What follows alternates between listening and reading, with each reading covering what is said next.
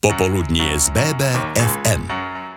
Učiteľky angličtiny úspešná spisovateľka rozprávkových kníh pre deti. Aj takýto príbeh vie život napísať, ale oveľa krajšie je ten, prečo Zuzana Kubašáková, náš dnešný host, písať knihy začala. Počúvate BBFM rádio, moje meno je Veronika Samborská a dnes sa porozprávame aj o tom, aká je fantázia a predstavivosť detí aj dospelých inšpiratívna. Zuzana Kubašáková pracuje vo verejnej knižnici Mikuláša Kováča v Banskej Bystrici a tak je v knižnom raji ako doma. Ako sa k tejto práci dostala, boli knihy jej súčasťou od detstva? Bol čas, kedy som fungovala na voľnej nohe, kedy som naozaj dva roky len písala a venovala sa aktivitám spojených so spisovateľskou činnosťou a publikovaním článkov. Mm, čo sa týka práce v knižnici Mikuláša Kováča, ono to vyplynulo tak prirodzene, lebo mala som tam dobré vzťahy s kolegynkami na detskom oddelení, alebo teda na oddelení detskej literatúry v Lázovnej a keď sa aj konali nejaké akcie, tak ma prizvali. Z toho potom neskôr vznikla ponuka aj, taká, aj taký môj záujem o prácu v knižnici. Ja som mala rada knihy, mala som rada príbehy, ale nie iba v tej knižnej forme. Ja som veľmi rada príbehy počúvala. My sme mali veľkú zbierku rozprávkových platní, čiže už aj to počúvané slovo a cez platňu mala som rada filmy, rozprávky, knihy, čiže celkovo ten príbeh bol pre mňa veľmi zaujímavý.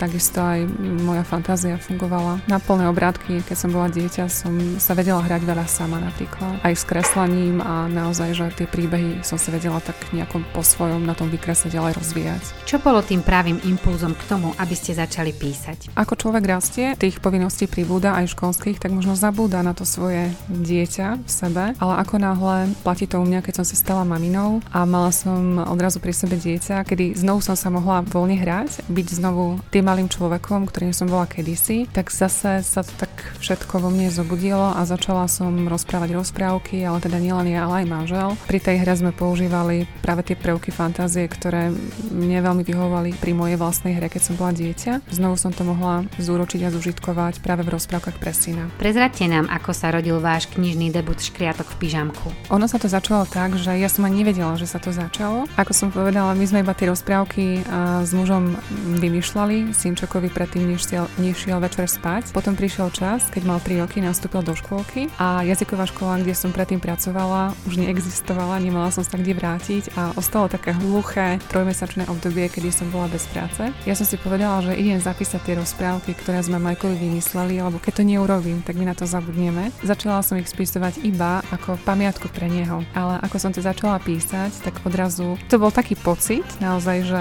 taká myšlienka, taká odvážna, dobiedzajúca, že čo keby sa to páčilo aj iným deťom. Eteri BBFM rádia sa dnes venujeme detským čitateľom. Autorka knihy Škriatok v pyžamku, spisovateľka Zuzana Kubašáková mala z úspechu svojej prvotiny prirodzene veľkú radosť. A tak prišla aj výzva, či v tom pokračovať ďalej. Tak čo sa týka knižnej tvorby, tak e, Škriatok v pížamku bola prvá kniha. Ja som si povedala, že táto kniha, ak vyjde, to bude splnený sen. Proste to sú rozprávky pre Majka, ak sa dostane medzi ostatné deti, super. Moja úloha skončila, ale teda neskončila, lebo už človek, ktorý raz začne písať a raz aj okusí vôňu, pocit a svojej narodenej knihy, proste to sa nedá pri tom skončiť. Automaticky mi prichádzali na um iné rozprávky, ktoré by stáli za to ich zapísať. Tak sa potom narodila druhá kniha, volala sa Vila zo šatôčky, ako škriatok v pyžamku. Má také posolstvo, že je venovaná môjmu synovi. Druhá kniha Vila zo šatôčky nesie v sebe také naše rodinné posolstvo voči cárka, lebo druhé dieťatko bola Saška. Každá tá kniha obsahuje 13 rozprávok. Čitatelia si pýtali aj tretí diel, aj pokračovanie, ale keď vrajím, OK, ja som začala túto našu rodinu tam preplatať do tých kníh, no ja už tretí dieťatko nemám, ani neplánujem, ale kúpili sme si psíka. Vrajím, dobre, tak bude Škriatok Víla, no a kto bude? Bude sa to volať pes? No nakoniec som dala to meno Škriatok Víla a Hviezdička, ale teda bude to psík, ktorý k týmto detičkám pribudne. A tiež je to knižka, ktorá obsahuje 13 nových rozprávok, ale z rôznych, rôznych tém. Spisovateľky a mami dvoch detí som sa opýtala, či sú práve jej deti tými najväčšími kritikmi. A tiež na to, ako kritiku na svoju tvorbu prijíma. U nás je to také, také naopak, lebo najprv tie deti tie rozprávky poznajú a keď ja vidím, že tá rozprávka sa im páči, ale alebo že si ju pýtajú počuť ešte raz, lebo mne niečo zanechala, nejaké posolstvo, vtedy ju zapíšem. A keď vyjde kniha, tak pre nich je to také, že úplne prirodzené. Aha, dobre, tak tieto sú tieto rozprávky, ktoré my už dobre poznáme a nemajú ani takúto túžbu čítať tú knihu ako novú knihu, pretože oni, oni už vedia, čo v tej knihe je. Čiže radšej stiahnu po kolegoch alebo po o zahraničných autoroch a také knihy, ktoré sú pre ne prekvapivé a plné tajomstva, nevedia, čo sa tam bude diať. A moje knihy to proste oni vedia, čo tam je. Kritika je prirodzená súčasť. Ja si myslím, že asi každého povolania a už keď človek niečo píše a ide s tým na verejnosť, tak musí rátať s tým, že kritika príde. Písať pre deti, prichádzať do kontaktu s maminkami je niekedy ťažké, ale to vám povie možno každý, kto robí niečo pre komunitu, že naozaj nahnevaná mamina je to najhoršie. Každá z nás má inú výchovu a niektoré možno tie moje rozprávky brali veľmi tak osobne, že ja im chcem niečo možno že radiť alebo nanútiť a pritom ja som rozoberala len každodenné situácie zo života s dieťaťom a v závere bolo vlastne to, čo vychádzalo zo mňa. Neznamená to, že ja teraz odporúčam, aby to bolo aplikovateľné pre všetky deti. Toto, čo hovorím o tejto kritike, tak to je naozaj, že mizvé percento. Presahujú pozitívne reakcie, presahujú krásne komenty a odporúčania na túto trilógiu Škriatkovskú a, a to je to, čo, čo ma vlastne poháňa ďalej, čo vlastne mi dáva takú odpoveď, že áno, to, čo píšem, tak sa stretáva u tých ľudí tak, ako to myslím. Ale samozrejme nie u všetkých, ale tak to je normálne. My sme pestrofarebný svet, každý to má inak, každému sa páči niečo iné a ja si myslím, že tak je to v poriadku. Žene, ktorá sa stane mamou, deti prinesú do života niečo nové a dovtedy nepoznané. V prípade Zuzany Kubašákovej to bola vášeň pre písanie detských kníh. Nechýbala aj potrebná dávka odvahy podeliť sa o svoje zážitky s ostatnými. A tak vznikli ďalšie knihy. To zatiaľ najnovšou je kniha Posledný strom. Posledný strom je celoknižný príbeh o putovaní chlapca za posledným stromom, čiže je to príbeh, ktorý je posadený do budúcnosti a prináša takúto myšlienku, že dá sa vôbec v budúcnosti prežiť, keď nebudú stromy. V tom mojom príbehu sa dá. A tu zase spomeniem môjho syna, pretože tá myšlienka posledného stromu je myšlienka, ktorú povedal on. On sa hral s Legom a ja som prišla, spýtala som sa, že čo robí, ako sa hrá a on mi povedal, že, že on sa hrá a to, čo vidím, nie je stavba, lebo ja som sa ho pýtala, že čo je to za stavba tam obďaleč, mami to nie je stavba, to je posledný strom. On mi to len takto povedal, hral sa ďalej, ale vo mne to tak zarezonovalo, už len to spojenie, to adjektívum k tomu stromu, že posledný strom a stále sa mi to vracalo. Asi o pár dní neskôr Saška tiež povedala vetu, keď keď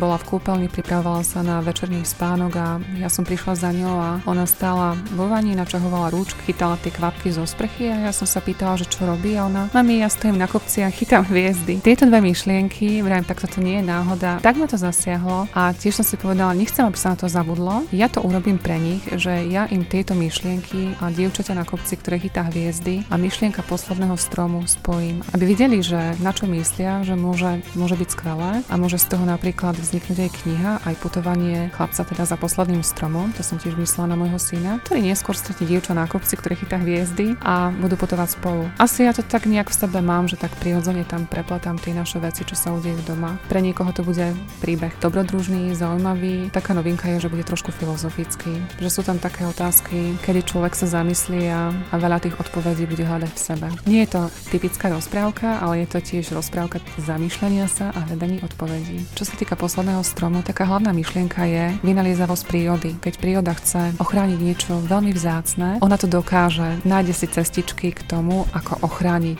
to, na čom veľmi záleží. Mesiac marec je mesiacom knihy. Máme za sebou aj týždeň slovenských knižníc, ktorý sa niesol v znamení Ekotém. Aj o tejto akcii viac už o chvíľu v BBFM rádiu. Popoludnie z BBFM.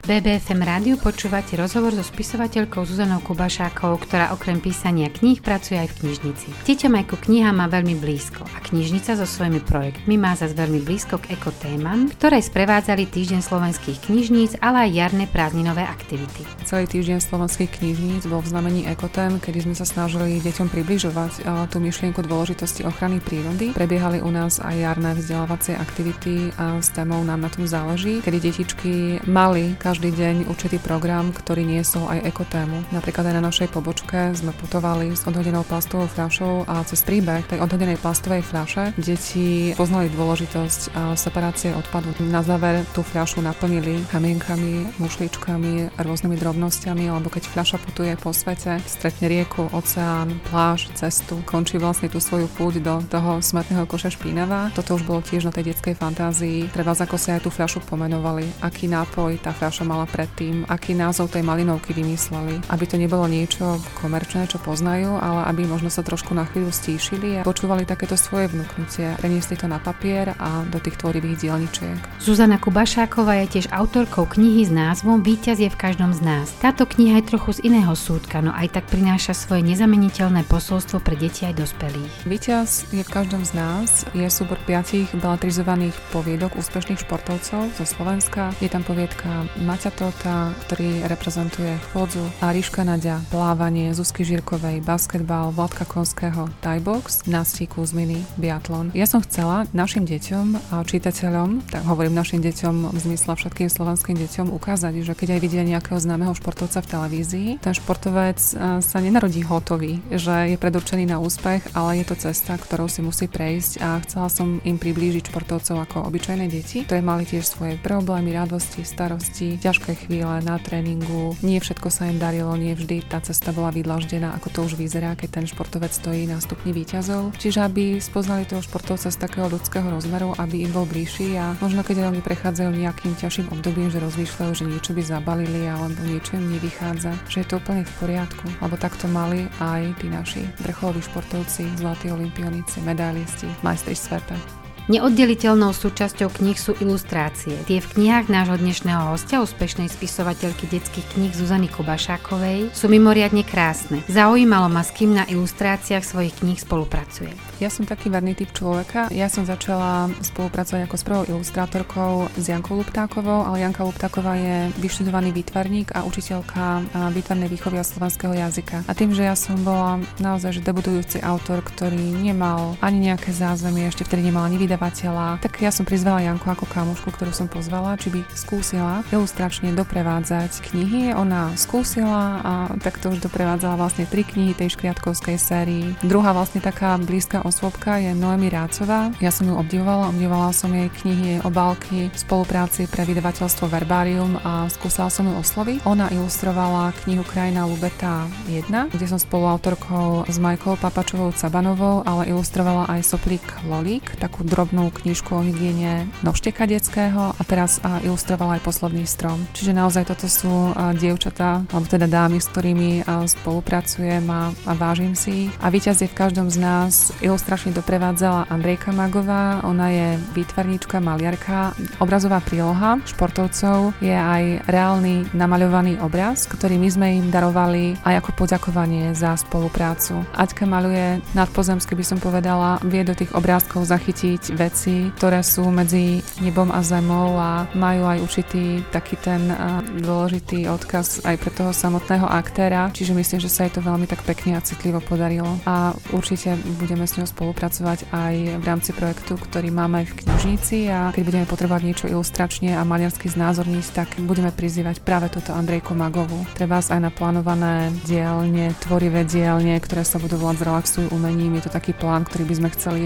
predstaviť v rámci rámci takých už jesenejších aktivít, ale my to už musíme plánovať všetko teraz. A tiež myslíme na to, že ona by bola skvelá aj v prístupe s dospelými a ukázať im, ako s tým umením sa dá zrelaxovať. A nech príde ktokoľvek, bude vedieť, ako uchopiť možno tie farby, ako niečo skúsiť. A v tomto je naozaj že skvelá. Vydané knihy na konte úspešnej spisovateľky pribúdajú, preto by som rada vedela, či už je na svete aj nejaký nový rukopis. Čiže čo sa týka nejakých rozpracovaných rukopisov, tak mám rozpracované hneď tri naraz, ale o tom je ešte naozaj veľmi, veľmi skoro uh, hovoriť, nechcem to zarieknúť, lebo už sa mi stalo párkrát, že som hovorila skôr a nebolo to dobré. Napríklad aj posledný strom čakal 3 roky, aby sa narodil, takže ja by som to možno ukončila tým, že vás srdečne pozývam na krst tejto knižky, ktorú tak charakterizujeme ako knihu pre celú rodinu. Ste všetci vítaní na pobočke Fončorda, verejnej knižnice Mikuláša Kováča 15.3.16.30. BBFM rádiu bola dnes s nami mama a spisovateľka, ktorá je plná fantázie a nebojí sa byť dieťaťom. A to by sme aspoň občas mohli urobiť my všetci. Nie je na svete veselšie. Od mikrofónu vás pozdravuje Veronika Samborská.